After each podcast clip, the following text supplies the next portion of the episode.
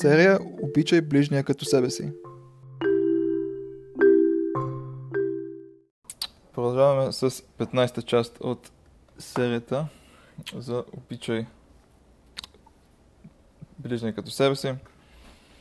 И а, последния път завършихме а, дискусията с примери за подхода на някои от по-известните автори и лидери на хасидското движение в еврейската мисъл. И сега а, този урок и следващия ще продължим с а, друго движение в еврейската мисъл, също а, по, а, раз, развива се по-късно, по-късно от хасидското в случая. А, наричаме го а, движението Мусар. А, мусар буквално означава а, а, буквално се вържа като нещо типа на а, насърчаване, поощряване, а, подтикване към в, в повечето случаи нещо, което е а, нрав, а, правилното правилното нещо в някаква нравствена, нравствена пулка и идея. То се развива в средата на 19 век, в, за разлика от хасидското движение, което се започва от някъде в, в централна Украина и оттам се разпространява а, практически навсякъде, а, но, но, основ, но в основата си се разпространява в Украина и Полша, а, движението Мусар започва от а, районите, които днес възприемаме като държавите Литва, Латвия, Беларус. И оттам не стига, реално не стига отвъд тези предели. Може би до Польша, обаче не става толкова популярно поради самата си същност.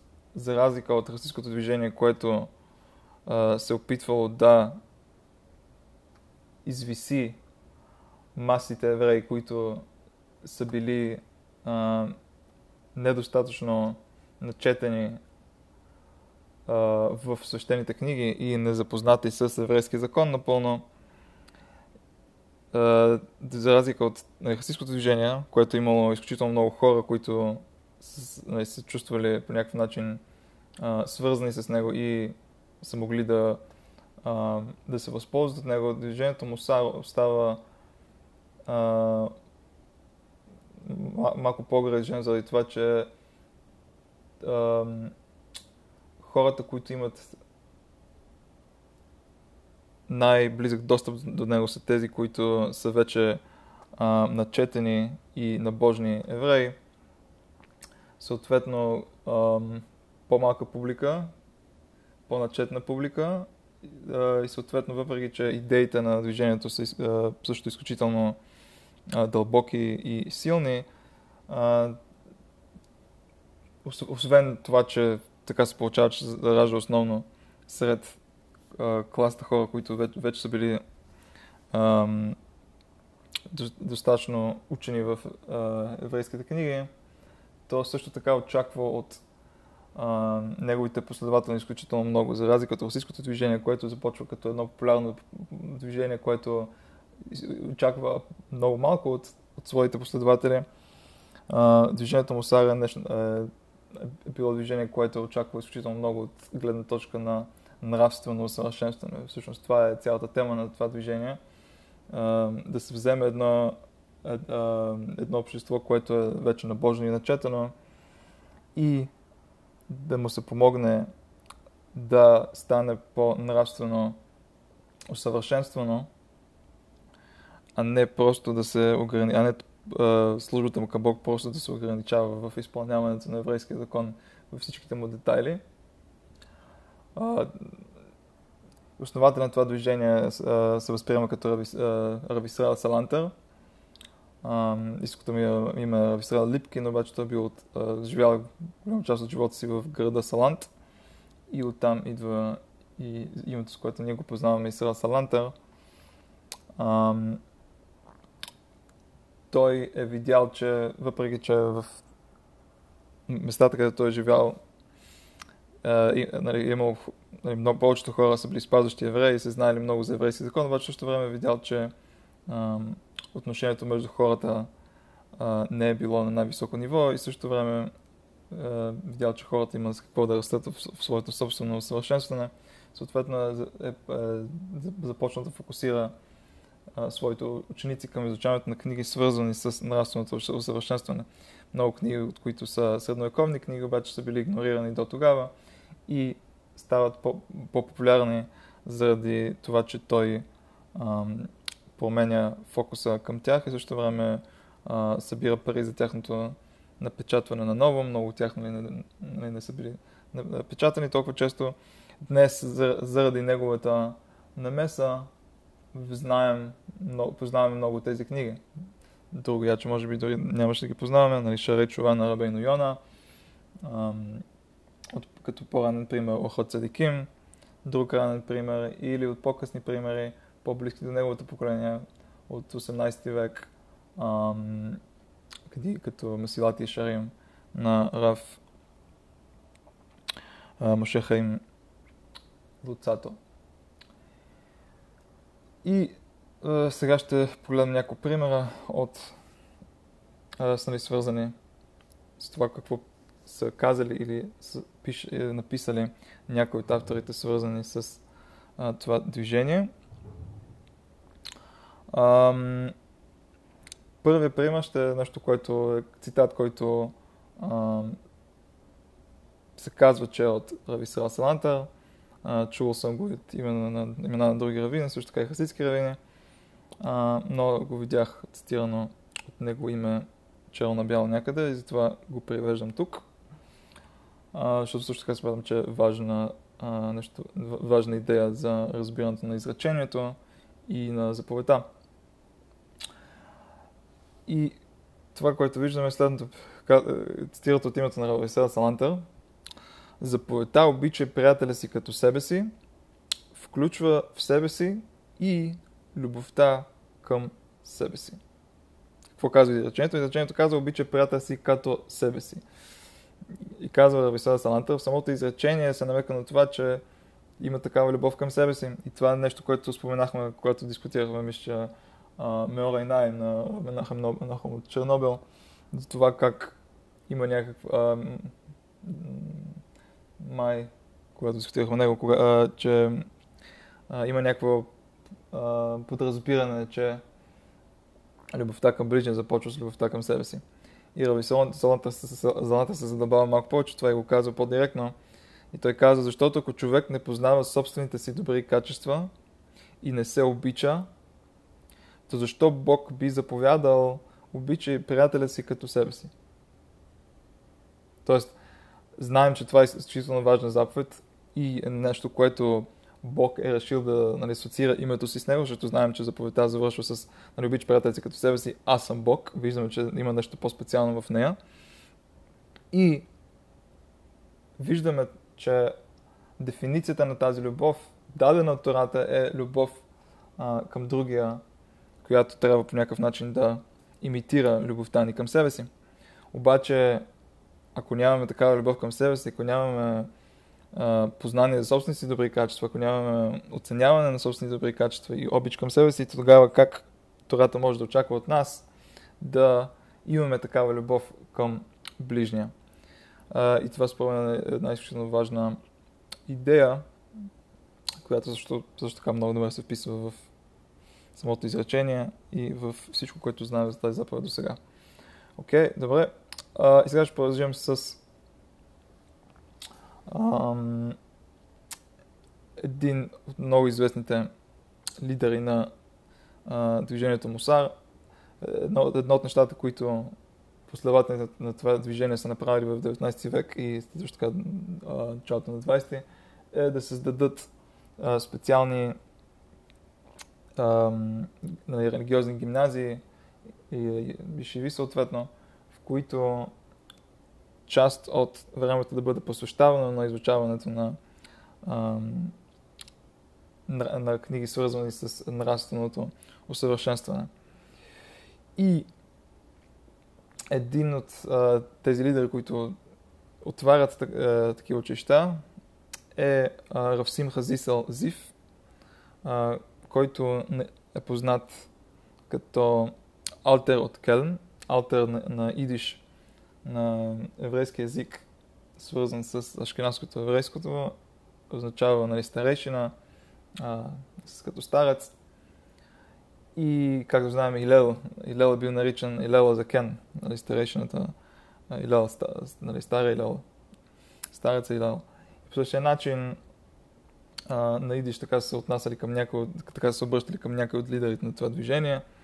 Ате от Келан, Ате от Навардок, Ате от Слободка. Има някои такива а, лидери на това движение, които получават тази титла.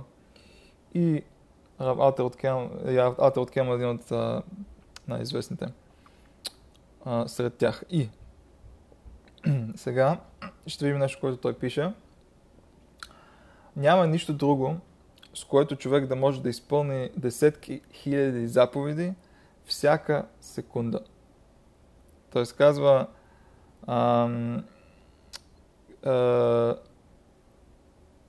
м- казва Русим Хазисъл, че ам, виждаме, че в тази заповед, обичай приятели си като себе си, имаме възможността а, да изпълним тази заповед десетки, десетки хиляди пъти в всяка една секунда. Защо? Защото тази заповед се отнася по-отделно към всеки друг еврей. Тоест, имаме заповед да обичаме всеки един еврей. Съответно, тази заповед се отнася по-отделно към всеки един от, всеки един от тях, казва в Симхазисъл. Съответно, изпитвайки чувство на любов към всеки един от тях, човек може да изпълнява тази заповед всеки един момент, в който а, размишлява върху тази любов. И това е една уникална заповед, която може да бъде изпълнявана на десетки хиляди пъти всеки един момент. И казва Равсим Хазисон, заради това, т.е. Заради, заради този потенциал в тази заповед, склонността ни към злото, нашата яцера, се бори с човек с пълна сила, за да го лиши от такава съкровищница, намираща се в всяка секунда. Тоест, склонността ни към злото разбира, усеща силата на тази заповед и колко е важна тя.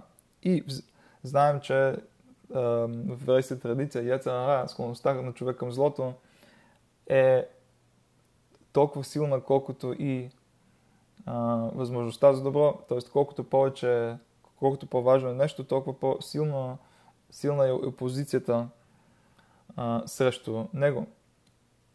И от факта, че виждаме колко силна е тази мицва, как с нея, може, с нея, как нея можем да изпълним толкова много пъти във всеки един момент, в който мислим за нея, от, от тук разбираме колко а, много склонността ни към злото се опитва да а, ни спре в изпълняването на тази заповед и защо тази заповед е толкова сложна от, от друга страна.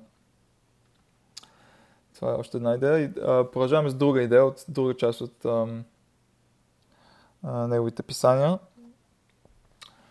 Виждаме в Талмуда, че греха на безпричината омраза а, е, е по-тежък от идолопоклонничеството, кръвосмешението и убийството.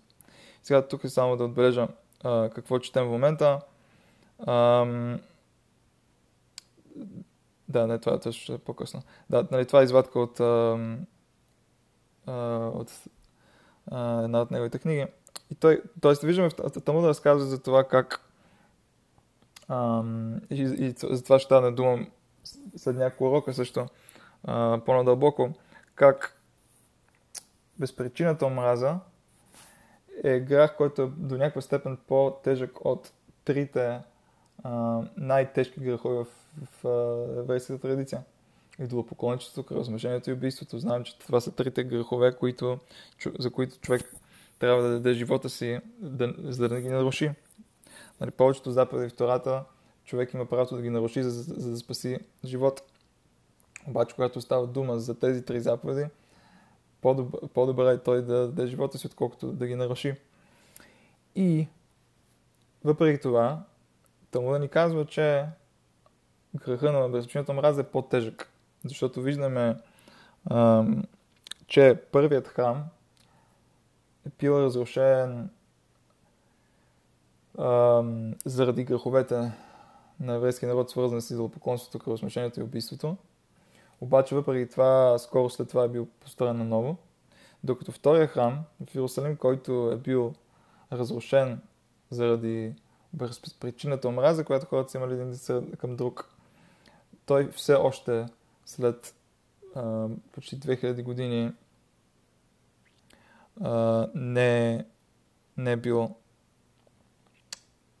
построен на ново. И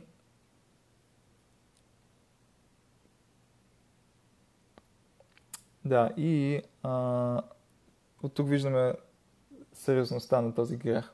И продължава Равсим Хазисал и казва, и заради великите ни грехове, този грех танцува сред нас.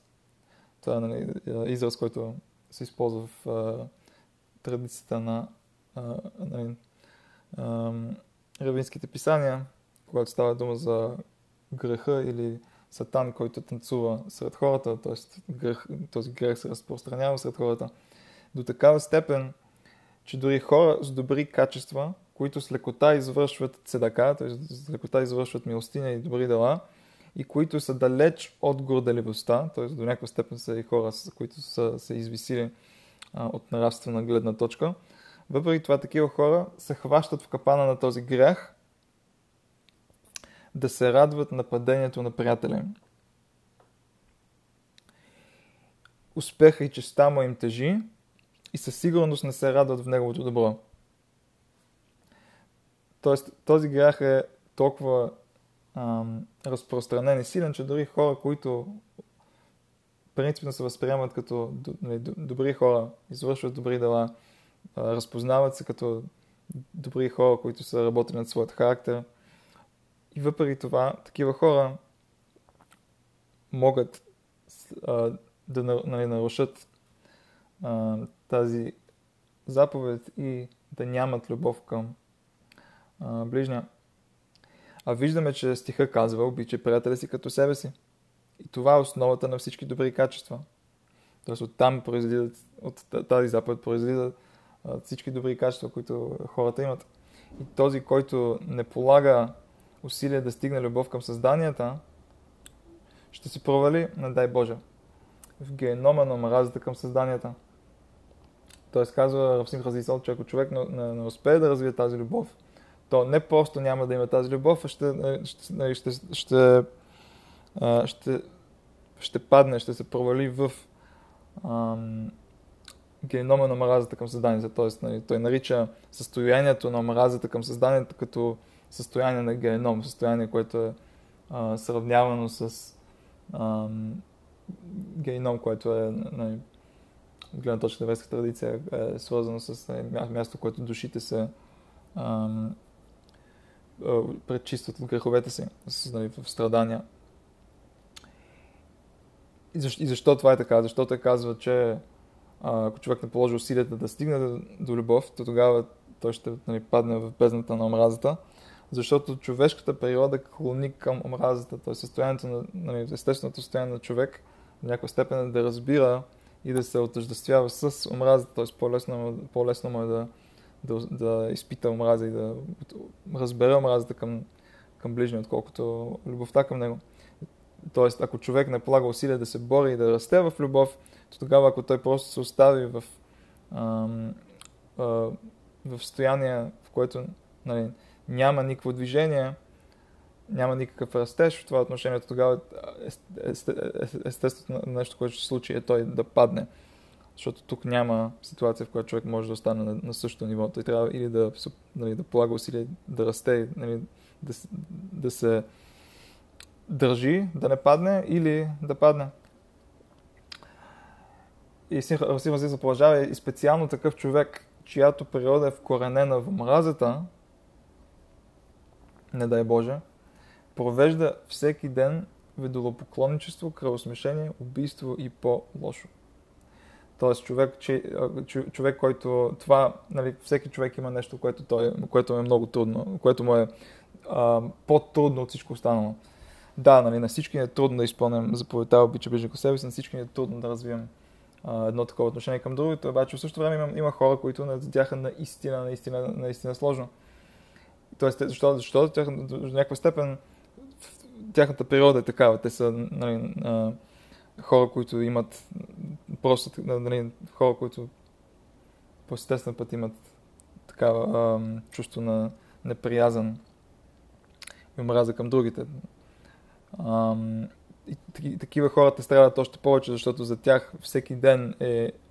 Нали, ние казахме, че безпричинната омраза е по-лоша от идолопоклонничеството, размъщение и убийство. Тоест за тях те провеждат всеки ден като ден на идолопоклонничеството, размъщение и убийство. И по-лошо, нали, омраза, казахме, че омразата е по-още по-лошо и от това.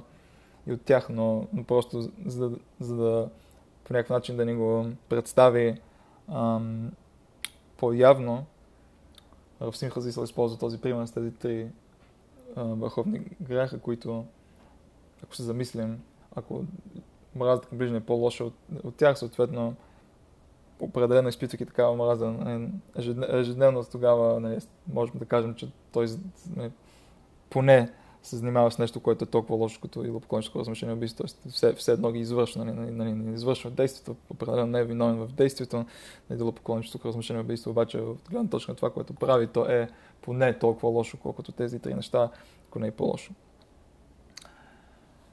Окей. Okay. И следващото нещо, следващата извадка от Равсим Хазисъл, това е доста интересна извадка и тя е, е, е, това, което е, е доста интересно също. Откъде е тази извадка? Нали, казахме, че Равсин Хазис е отворил училище и в това училище преди, нали, нали, религиозно еврейско училище, в което а, той преди сезона на празниците, преди месец Тишей, преди Рошана, е поставил следната извадка на, като плакат, когато хората нали, влизат в училището да могат да го прочетат. Тоест тази извадка е нещо, което било а, поставено там и е седяло на, на стената. А, нещо, което трябва да отбележим за това движение Мосар, че от то а, придава изключително голяма важност на месеца Елул – месеца преди Рошана. И този месец е месец, който е изпълнен с трепет и ам, изключително ам, тежка работа върху подобряването на човешките качества, тъй като това е месеца преди Рошана, месеца преди началото на еврейската година, която се връзваме с един съд за това какво ни очаква, в, за това, което сме направили – предишната година за това, което ни очаква в, което ни очаква в идната година. И съответно е ден, който наричаме Деня на съда. И като подготовка за, нали, за съда, който се, се случва в този ден, последователите на движението Муса са провеждали целият месец Елул в едно задълбочено изучаване на книгите, свързани с, с нравствено усъвършенстване и са работили изключително много върху подобряването на, на своите качества. И по течение на целия месец Лул, това, тази извадка, която ще прочетем в момента, е била ам, на стените на училището на Равсим Хазисъл. И той казва следното. Известно е, че мъдреците казват в Талмуда, в трактата Рошана, Мъдреците тук занимават с реда на молитвите за Рошана. В Рошана, в молитвата Мусав, допълнителната поредична молитва за Рошана, има няколко изречения, свързани с различни теми. И една от темите на тези изречения е темата за това как на Рошана а, ние се опитваме да все едно да колонясаме Бог като цар над нас. Тоест да приемем царство на Бог отново, нали, ежегодишно, а, заедно, като, а, като общност да приемем царство на Бог над нас. И, и, и няк, много от стиховете, които четем от Танаха, свързани с това в молитвата Мусав, ам, ги учим от, не виждам ги още от нали, в Тамуда и средноколните текстове. И това, което ще прочетем, тази, този цитат от трактат Рошана е ам, източника за това, че четем тези изречения. Тоест, тоест мъдреците обясняват защо ги четем тези изречения, тези стихове, свързани с ам, коронясването на Бог като цар над нас. Мъдреците казват, че все едно Бог казва, казвайте пред мен стиховете свързани с царуването ми, за да ме коронясте като цар над вас. Тоест, това, че четем тези изречения е, само, като самото коронясане, е ам, това проявяване на желанието ни да а, бъдем поданици на Бог и да, нали, да отново да да коронясме като цар над нас все едно. Равсим Хазисал продължава, нали, разглеждайки тази идея за а, това какво правим на Лашена и как стигаме до това коронясване, тази коронация. И той казва следното. Ако погледнем на силата на царуването на цар от плът и кръв, то ще видим, че тя зависи от единството на поданиците му в службата му. Тоест, когато поданиците на царя са обединени в това да му служат, има единство в царството, той е главата на царството, той е лидер на царството и всичко, което се случва в царството е свързано с него и неговото царуване. Когато има такова, едно такова единство, тогава царуването на този цар е изключително силно и ам, стабилно. И пише в Симхазизъл, така просъществува едно царство. Когато има единство сред поданиците на царя, тогава а, неговото царуване в неговото царство ще просъществува. Ако обаче се прояви разединение сред поданиците, то силата на царството ще изчезне и обществото се срива.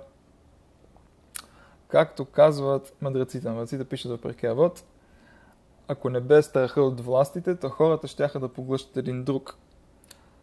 Тоест, когато ам, се срива царството, се срива и обществото, защото тогава а, всеки, може да го наречем анархия, а, всеки прави каквото си иска и всеки един може да стане жертва на някой друг.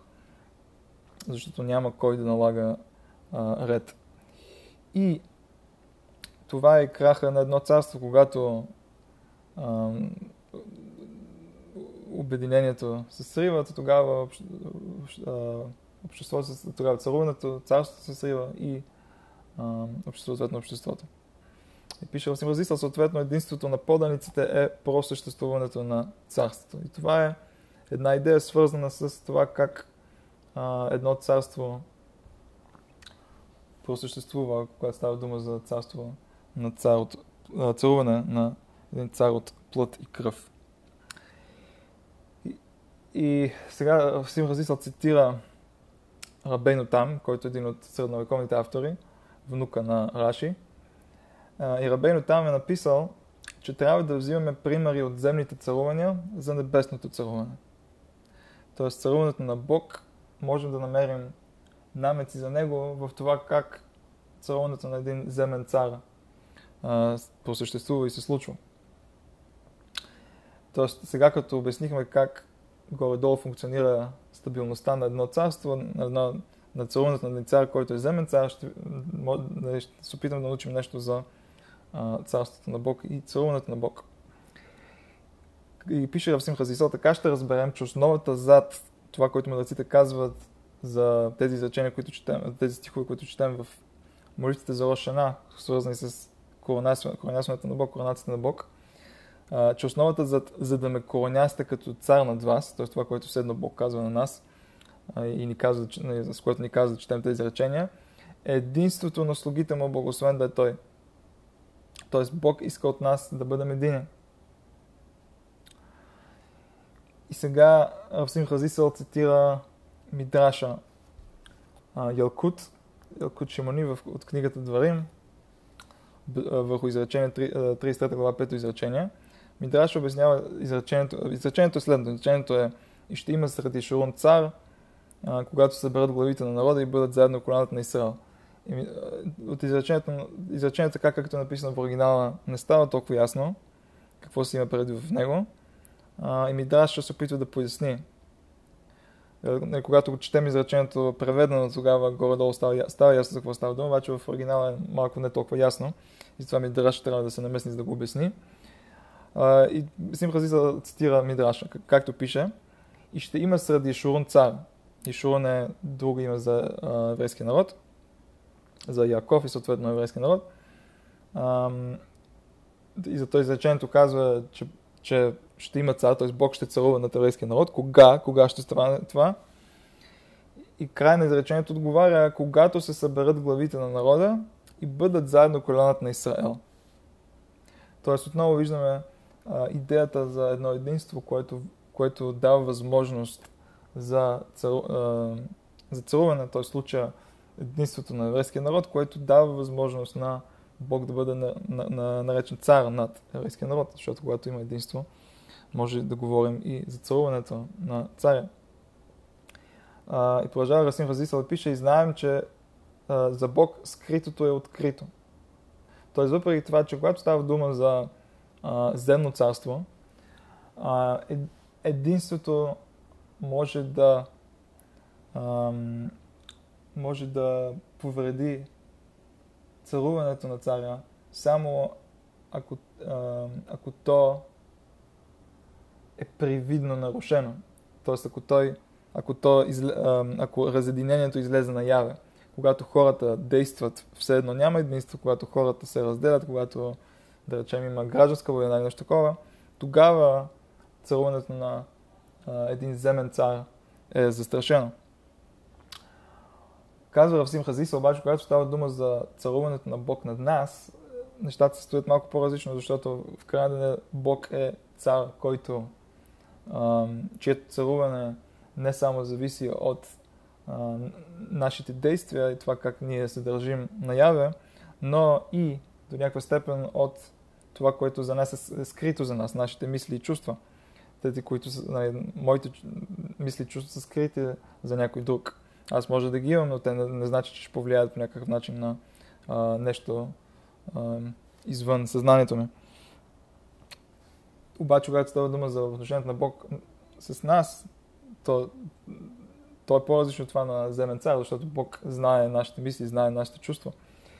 И когато има разединение, дори то да е ам, дори то да не е разединение, което да е наяве, а да е разединение, което е само в сърцата ни и в нашите съзнания, то това, въпреки това, това е разединение, което застрашава царуването на, на Бог над нас. И продължава Равсим Разисъл, нали, не забравяйте, тук сега става дума за нещо, което той е, той е ам, слагал като обява на стените на училището си и преди Рошана.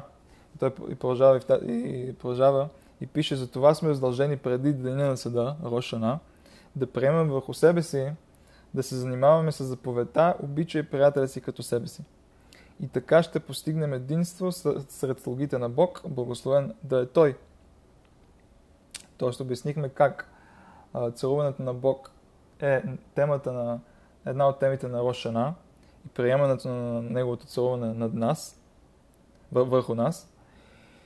И това по същия начин, както при Земен цар, това става, когато поданиците му са едини, така и единството на поданиците на Бог е свързано с а, единство сред тях, обаче единството, което, което е нужно е не само единство наяве, но и единство а, свързано с нашите мисли и чувства, т.е. и защото скритото е открито пред Бог.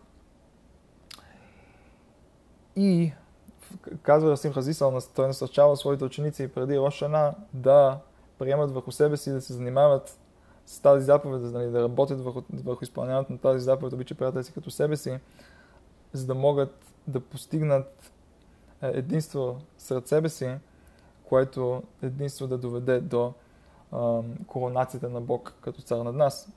Защото, както казахме, много единството е нещото, което дава възможност на царя да царува. Продължава Расим Разисъл и пише, по този начин ще можем да произнесем стиховете, свързани с царуването на Бог, подобаващо.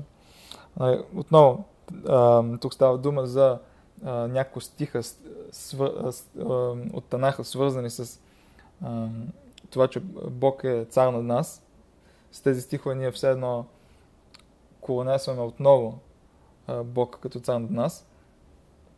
И правейки го това, то следва да бъде направено подобаващо.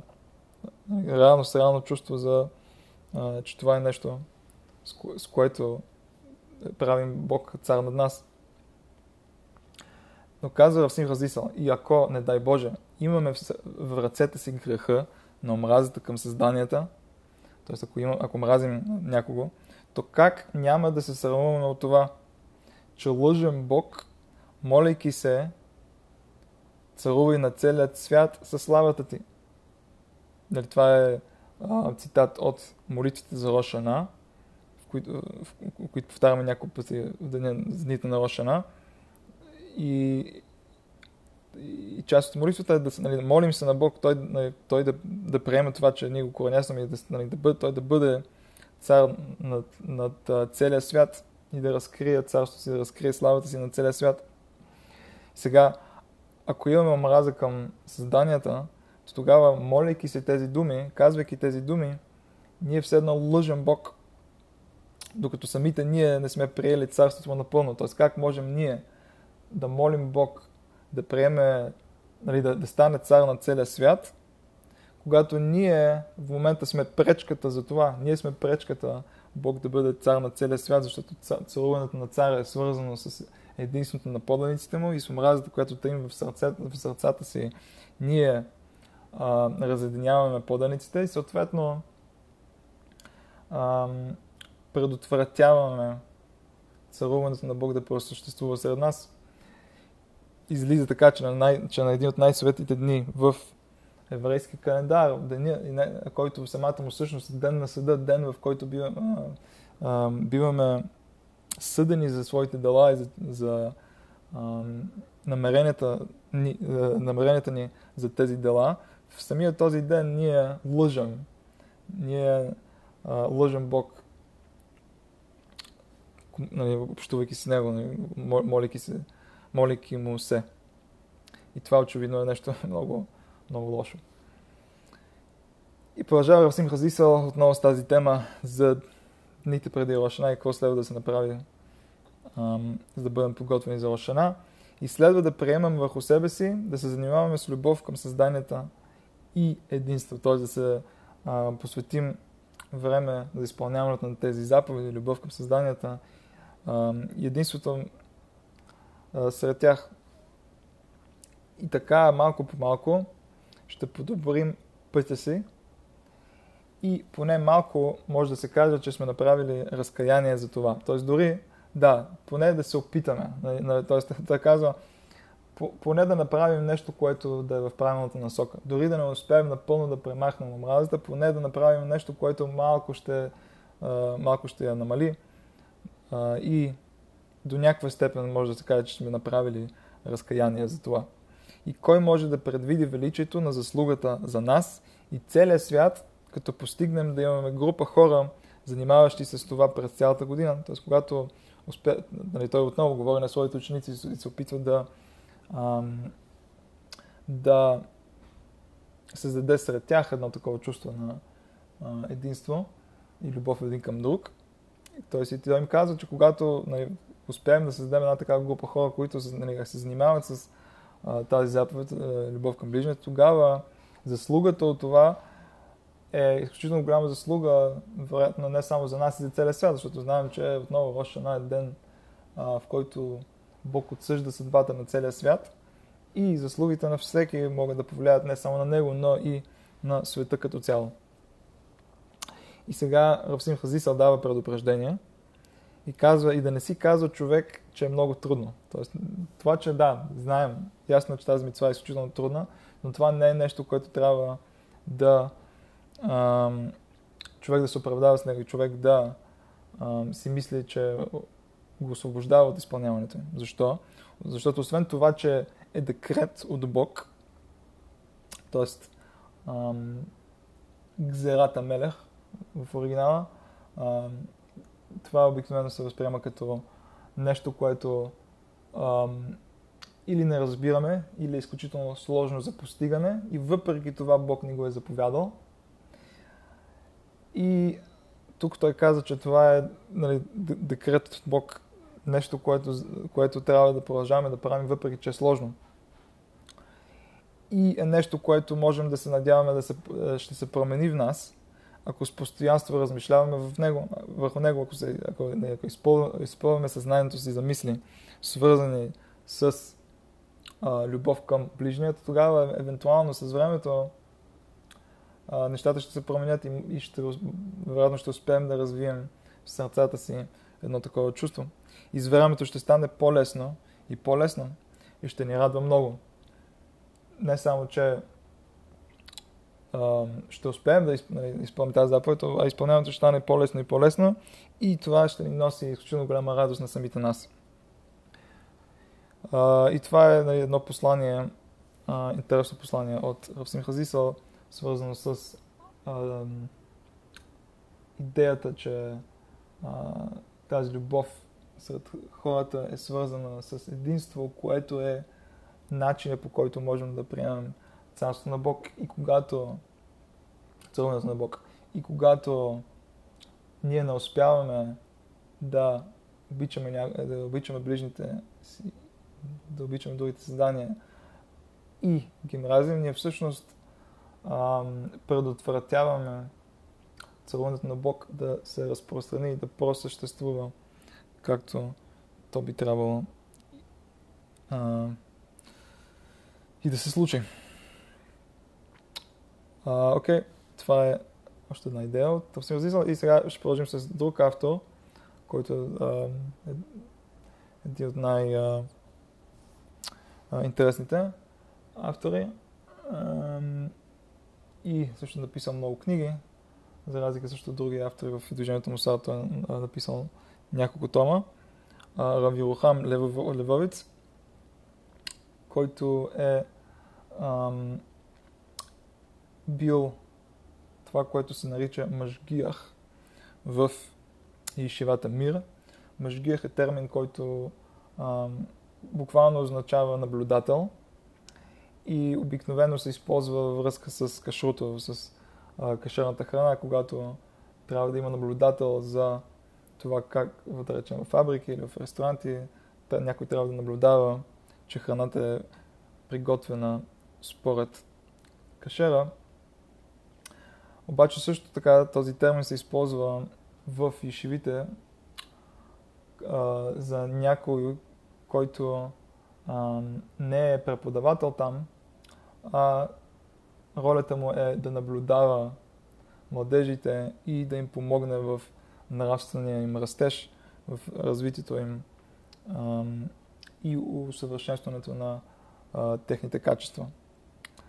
И тази роля се създава с движението Мусар, а, като част като един от резултатите било, че в много от ишивите са били създадени такива позиции.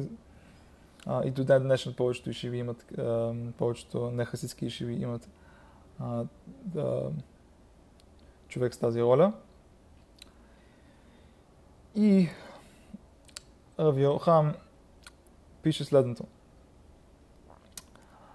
Мъдреците разказват за неевреин, който дошъл при Илел и го помолил да го научи на цялата Тора, докато стои на един крак. Илел му казал, и това е историята от Трактат Чабат, което видяхме вече няколко пъти, Илел му отговорил, това, което омраза на теб, не прави на твоя приятел. И пита Рави Рухам, не произлиза ли това от заповедта, обичай приятеля си като себе си? Принципно да, знаем и видяхме и Раши, Раши върху Талмуда, нали, изрично това и казва, че а, думите на Илел са свързани с тази заповед, обича приятели си като себе си. Лел е, просто му е дал, дал друга формулировка на тази заповед. И Равиухан пита, тогава защо Илел променя формулировката в негатив?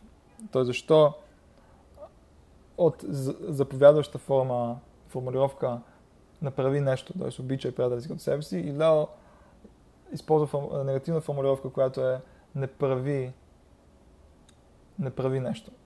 Защо Илен му казал, да речем това, което искаш да ти правят на теб, прави и на приятели си. Защо му е казал това, което не искаш да ти направят на теб, направи на, на приятели си. И той казва следното. Средновековните коментатори се затрудняват с значението на думата като себе си, което нали, видяхме, да, имаше а, голямо затруднение в това какво означава като себе си и също така параметрите на тази заповед, нали, какво се включва в тази заповед. Според мен това е обяснението. Стиха казва, ам, тук съм да забрал да добавя източника, а после ще, ще го добавя. Ам, изречението казва, заповедта за цедака, казва, ще дадеш заем на народа ми, на бедния степ. И тук има въпрос на какво означават тези думи на бедния степ. И Раши обяснява, гледай на себе си, все едно ти си беден. Тоест, когато искаш да се занимаеш с изпълняването на тази заповед, да помогнеш на бедния, тогава нещо, което следва да направиш е да се представиш себе си, все едно ти си бедния в ситуацията. Това е значението според Раши на това изречение. И продължава Рамируха ми пише, в света на действието човек трябва да използва въображението си за практически цели. Тоест, когато той човек иска да постигне нещо практическо, нещо, което се проявява с някакво действие, той трябва да използва въображението си, за да може да го постигне по най-добрия начин, за да може да постигне тази своя практическа цел по най-добрия начин. Ако трябва да почувстваш бедността и безисходицата на другия, то трябва да си представиш, че ти си бедния в случая. И ти си в неговото положение. Тоест най-добрият начин да, се, нали, да почувстваш нали, бедността и безисходицата на, на другия, ти да се поставиш в същата ситуация. Тоест да, буквално, буквално да, нали, да се опиташ да се представиш, че ти си той в тази ситуация. Ти си бедния, а той е богат и той е този, който може да ти помогне. И какво, какви чувства и какви мисли биха преминали а, в съзнанието ти тогава. И пише Равирухам, тогава наистина ще почувстваш бедността му и ще изпълниш заповедта. И сега, Равиохам до сега, базирайки се върху Раши, дискутираше заповедта за помощ на бедния. Сега той ще се върне към това, с което започнахме заповедта за обича ближни като себе си, как това, което научихме за ам, помощта на, на бедния, ам, как това ще ни даде някаква идея за изпълняването на заповедта обича приятели като себе си. И той каза следното.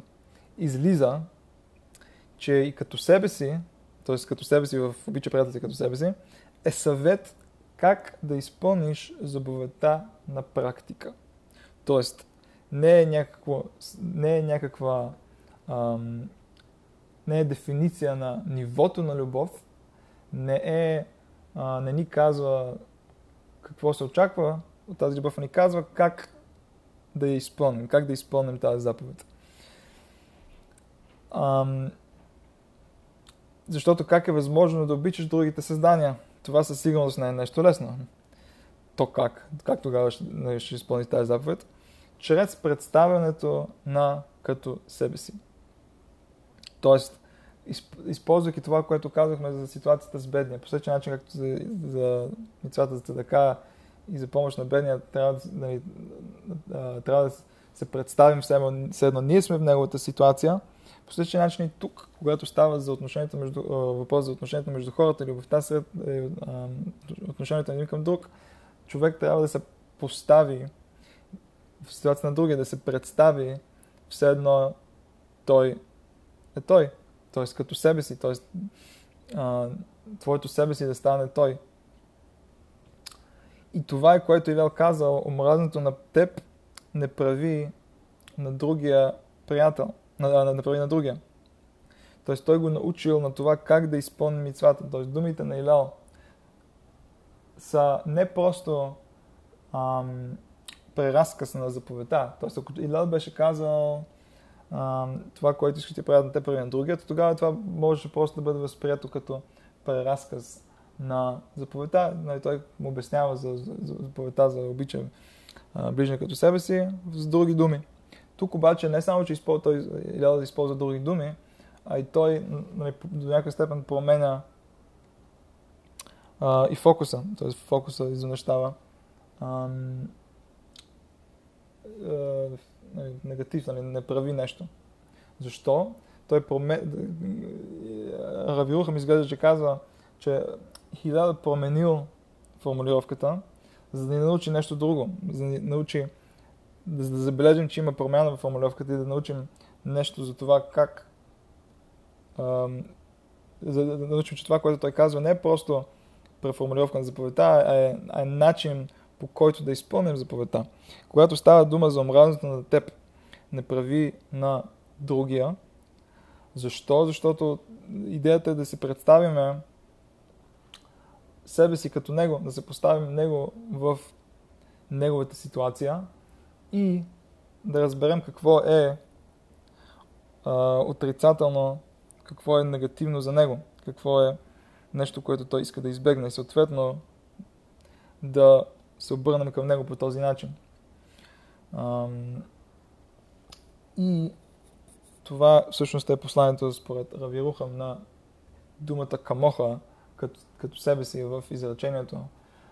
Обича приятел си като себе си. Като, като себе си ни, ни учи на това какво следва да мислим, как, как следва да, нали, да се отнесем към изпълнението на тази заповед, начина по който да изпълним, опитвайки се постоянно да се поставим в положението на другия и да оценим това, какво той има нужда в този определен момент. И това е изпълняването, на начина на изпълняването на тази заповед по най-правилния начин.